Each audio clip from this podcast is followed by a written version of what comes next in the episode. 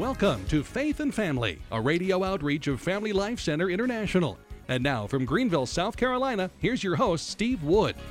Hello, this is Steve Wood, and welcome to Faith and Family. I want to thank you for joining us today as we continue our series entitled Strengthening Catholic Marriages. And this is the fifth part or fifth segment in that series, Strengthening Catholic Marriages. What are we trying to do here? Well, I'm sure you've heard of the Bishop's Synod on the Family in the Vatican. And we're proposing, rather than changing the annulment process or to start giving communion to the divorced and remarried outside the church, rather we should focus on positive ways to strengthen Catholic marriages, and hence that's why we're doing this series. We've gone through a number of steps already, and the step I'd like to tackle today, the first step, is the need to both strengthen and streamline pre Cana. In case some of you who are not Catholics listening, and I hope there's many non Catholics listening, pre Cana is a program six months long, usually in the Catholic Church, to prepare young couples for marriage. And given that there is a serious plunge in the Catholic marriage rate, as well as the marriage rate of young people across our culture, but I'm particularly concerned what's going on in the church. The Catholic marriage rate is plunging as the stock market did in 1929. We've lost a marriage rate of practically 60% in just over three decades. And that's a catastrophic drop. And so we're going to have to change some ways that things are being done to maintain a high quality, high orthodoxy, but a more winsome program for bringing and encouraging young couples to come to marriage. Now, this hurts to say. A couple of things are going to hurt to say this broadcast, but there's a highly dedicated Catholic young woman that I know very well who described her pre Cana experience as, quote, the worst experience of my life, unquote. The parish input was all about rules and impersonal to the extreme. The classes, they range from good and okay to boring, and one class downright heretical. Now, marriage for a young adult is the most important step they are taking at that stage of life. And to make the process that young people are required to go through, and again, this was a highly dedicated young Catholic woman to have her describe it as the worst experience of her life, something really needs to change. And so, first, we want to talk about strengthening the pre Cana process. I mentioned way back in a series that I did entitled Transformative Parenting.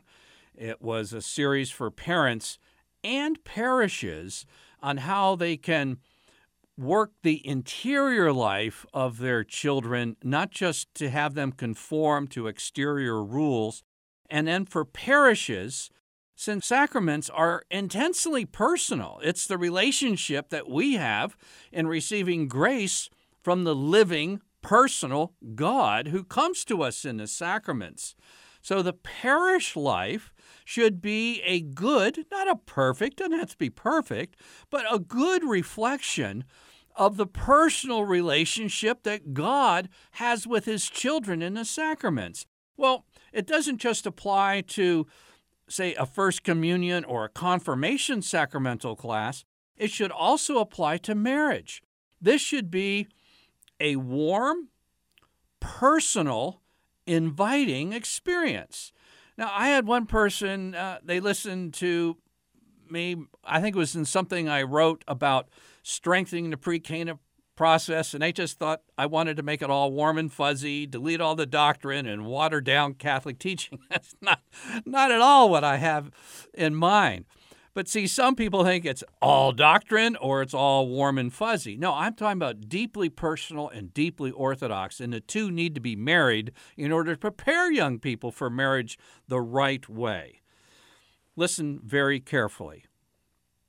If the Catholic Church is going to require attendance at pre Cana, then it better work very hard to deliver really helpful, practical, solid, orthodox training that's worthwhile.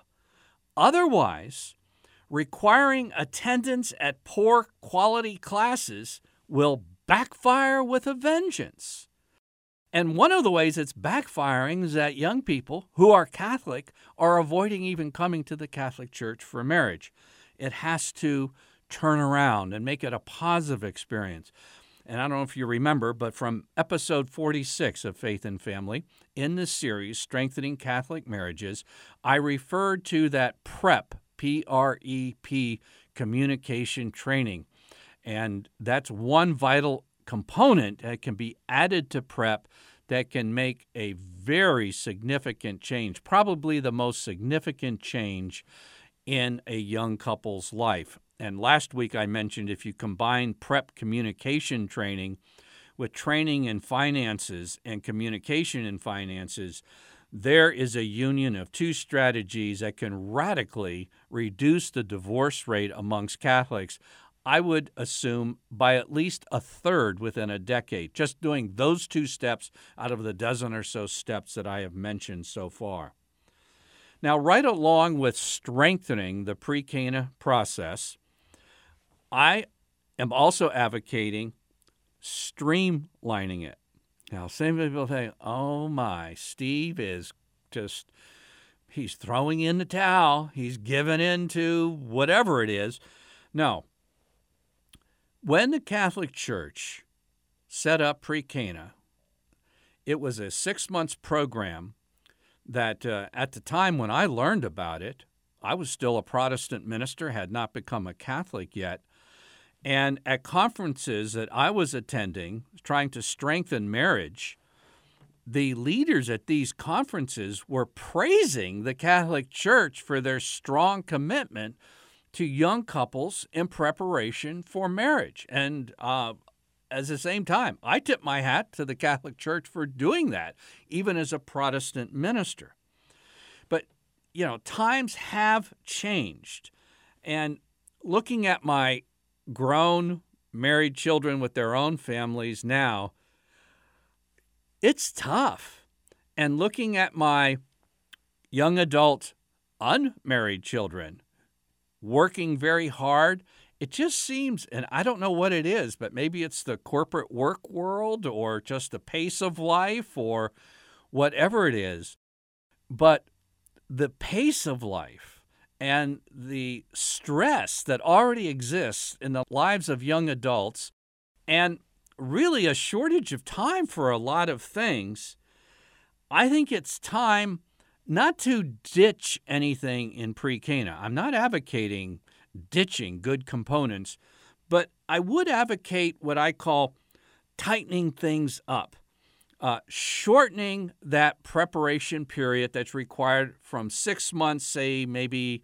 Uh, take it back to say four months, a, a, a little bit more of an achievable goal in our time pressed world.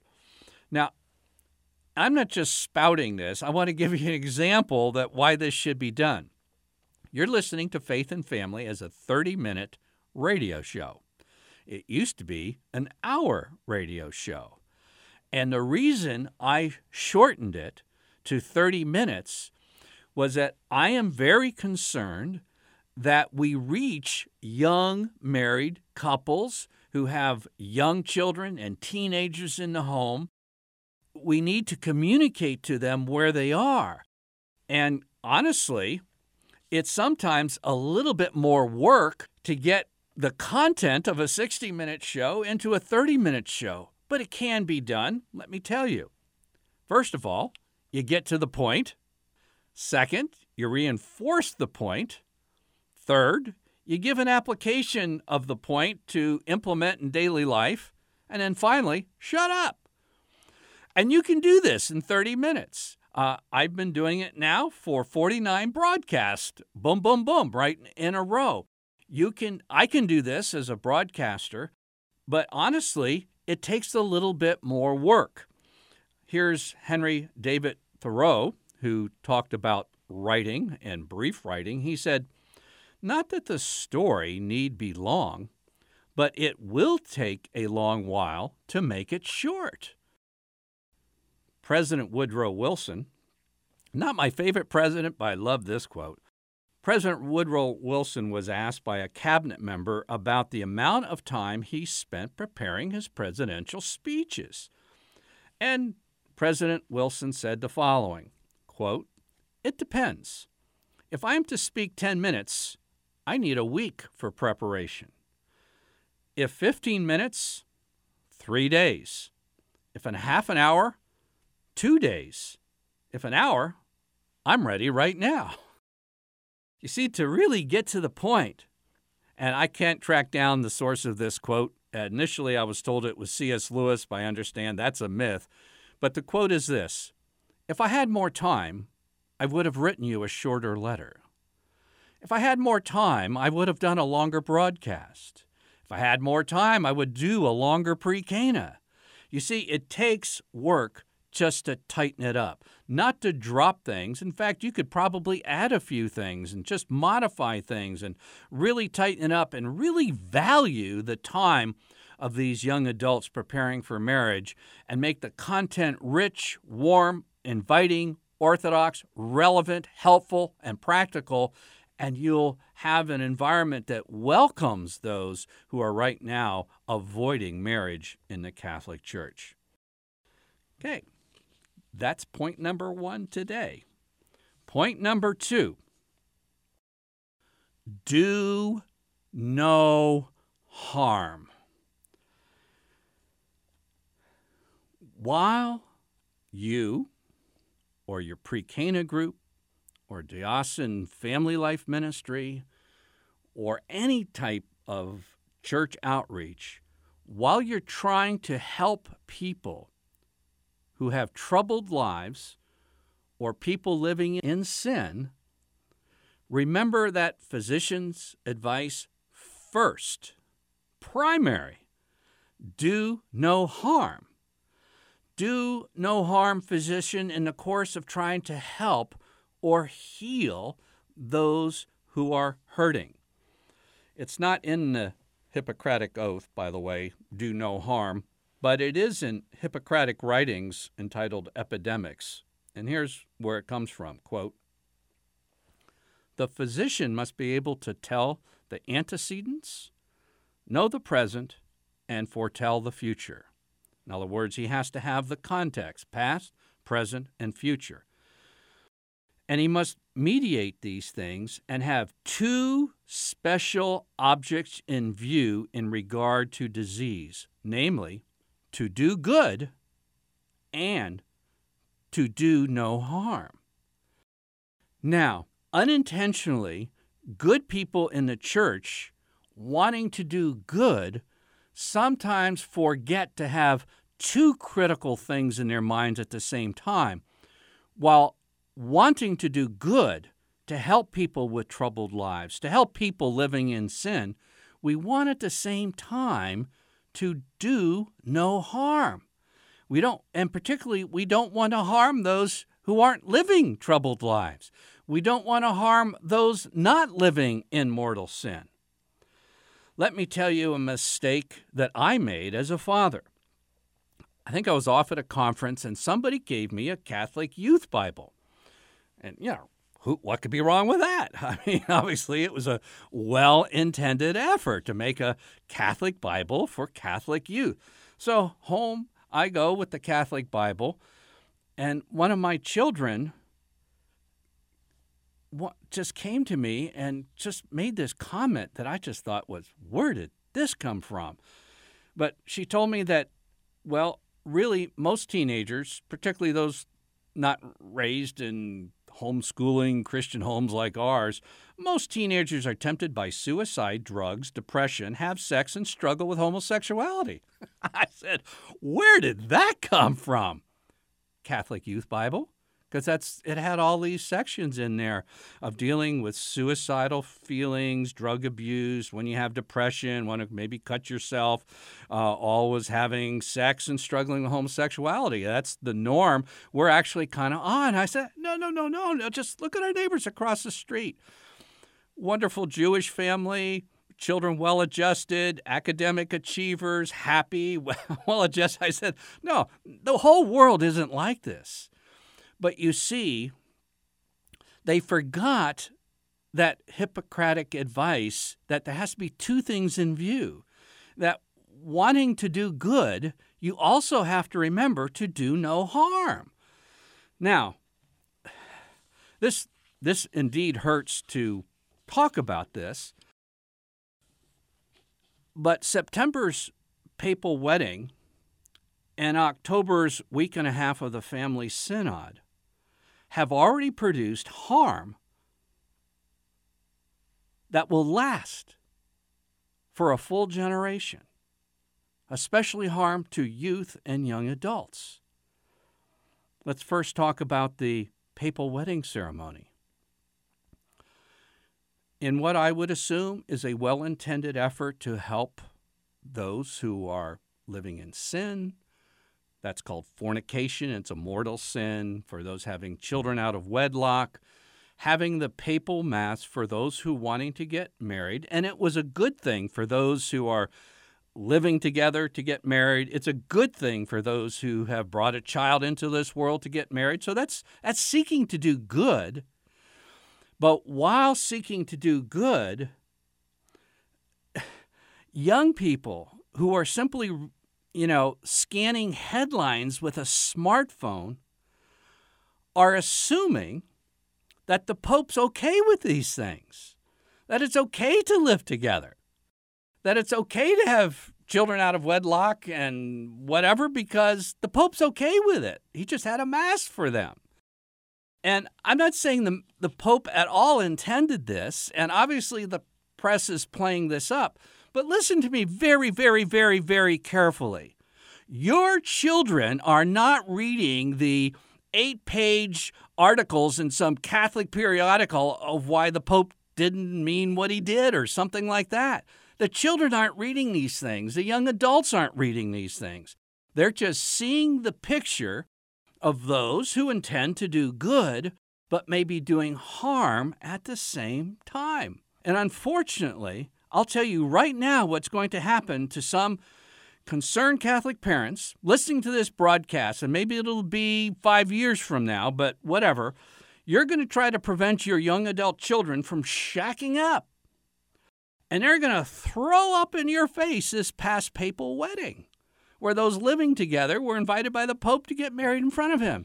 And they're going to say, well, why can't we live together for a while, just like these couples did before the Pope? And I'm just saying, Uh, it was a good thing, just like the Catholic Youth Bible. I mean, it was a wonderful idea to try to help youth with drugs and depression and homosexual tendencies and all these other things, suicidal thoughts. But to make that appear to be a norm can harm those who are outside the norm.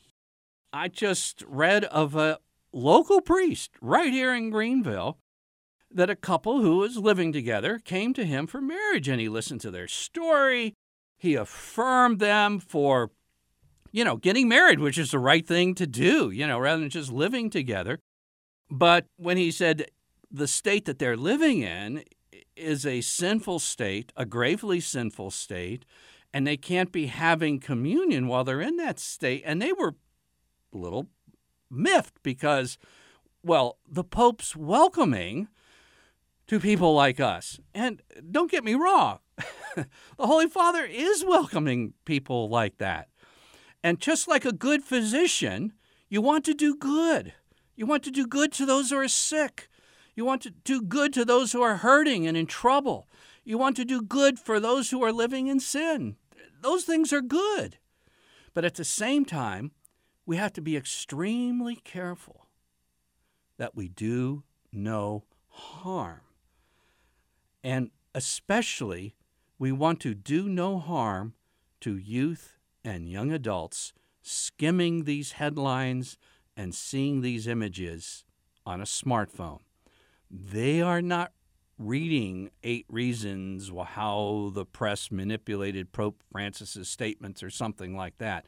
They're just going to see the headlines, maybe a sentence of text and a picture. And it's doing harm to young people. The same thing's going on with the family synod. Now, it is a good thing for a physician of souls to want to reach out to those who are living the homosexual lifestyle. It is a good thing to reach out as a pastor physician of souls, to reach those who have been divorced and remarried outside the church. It is a good thing to bring the love of Christ to them. Absolutely a good thing. Uh, there's no debate about that. But really, where the deep thought needs to be given here is that is there a simultaneous harm being done with a message of mercy divorced from truth? A balance so that, yes, this is going to be appealing to those who are in the homosexual lifestyle, and hopefully it'll track down to the Catholic Church. Yes, this will be appealing to those who are living in the state, the ongoing state of adultery, because that's what it is to be remarried, divorced, and remarried outside the church. That's an ongoing state of adultery. It's a mortal sin. And when some people, like this cardinal from Germany, wants to be compassionate and show Christ's love by giving communion to people in a state of mortal sin, I'll tell you what signal that sends. You know, the sexual revolution has basically taken over every institution in Western society except one, and that's the Catholic Church. Now, the Catholic Church hasn't been co opted, she is the rock. But at the same time, there's the little children that Jesus warns us about. You know, don't scandalize them, or a big, heavy, millstones going to be cast around your neck and you're going to be drowned into the depths of the sea. We don't want to scandalize the little ones. And I'm saying that papal wedding and the family synod so far, and people are saying, oh, Steve, it's only an interim report. It's just kind of a draft. There's nothing to worry about. Folks, you need to get outside the bubble if you're a young Catholic struggling to stay chaste, maybe you're the last one in your whole dormitory that's still chaste, and you see this going on, they're thinking, well, I, I guess Vatican's okay with this. Now, I'm not saying the Vatican is okay with this, but that's the harm that's being projected by this. The unintentional consequences of trying to do good without simultaneously paying attention to doing no harm. And you know, it's really something because as parents, you know, we try our best and, you know, you raise your kids right in today's world and they're living a minority life already. And when they think, and I'm not saying this is what's going on, but when they think from the images they see from what's going on, and the images projected are not done with the care to balance with truth and warning that these are grave sins that lead to an eternity in hell. It is not charity to do good to one group while simultaneously hurting another. And so we really need to be careful what to do. And what do we do? What's really needed in a broken world? Let me tell you a true story about my brother and sister in law. My brother in law is a Presbyterian minister, And while doing his seminary and doctoral work in Philadelphia, both he and his wife were dorm parents at a secular college. And you know what happened? They had the tiniest little apartment for their family life in this dorm. But students from the secular campus came in wanting to come in and sit on their couch and watch their marriage and family life because they had never seen in their whole life a picture of what a loving marriage looks like. You see, they didn't see it in the movies, they didn't see it in TV, and these kids didn't see it in their home. They were troubled. So, what did they need? They just needed a simple picture in the most humble dorm apartment for this married couple to sit and watch. College students who are probably, you know, doing every kind of a moral thing imaginable, but they're hungry for lasting love and marriage and just want to sit and see the picture. And that's really what we need to do. We need to project the picture of what marriage is like. And mom and dad, if you want a take home application before I shut up today, you need to paint that picture of Catholic marriage for your kids. Let them sit on your couch and let them watch and see a picture of what married life is like because they aren't seeing it in the media. They're not seeing it as our country legalizes same sex marriage. They didn't see it in the recent papal wedding, and they aren't seeing it at the family synod of all places. But make sure they see it in your home. Till next time, this is Steve Wood with Faith and Family.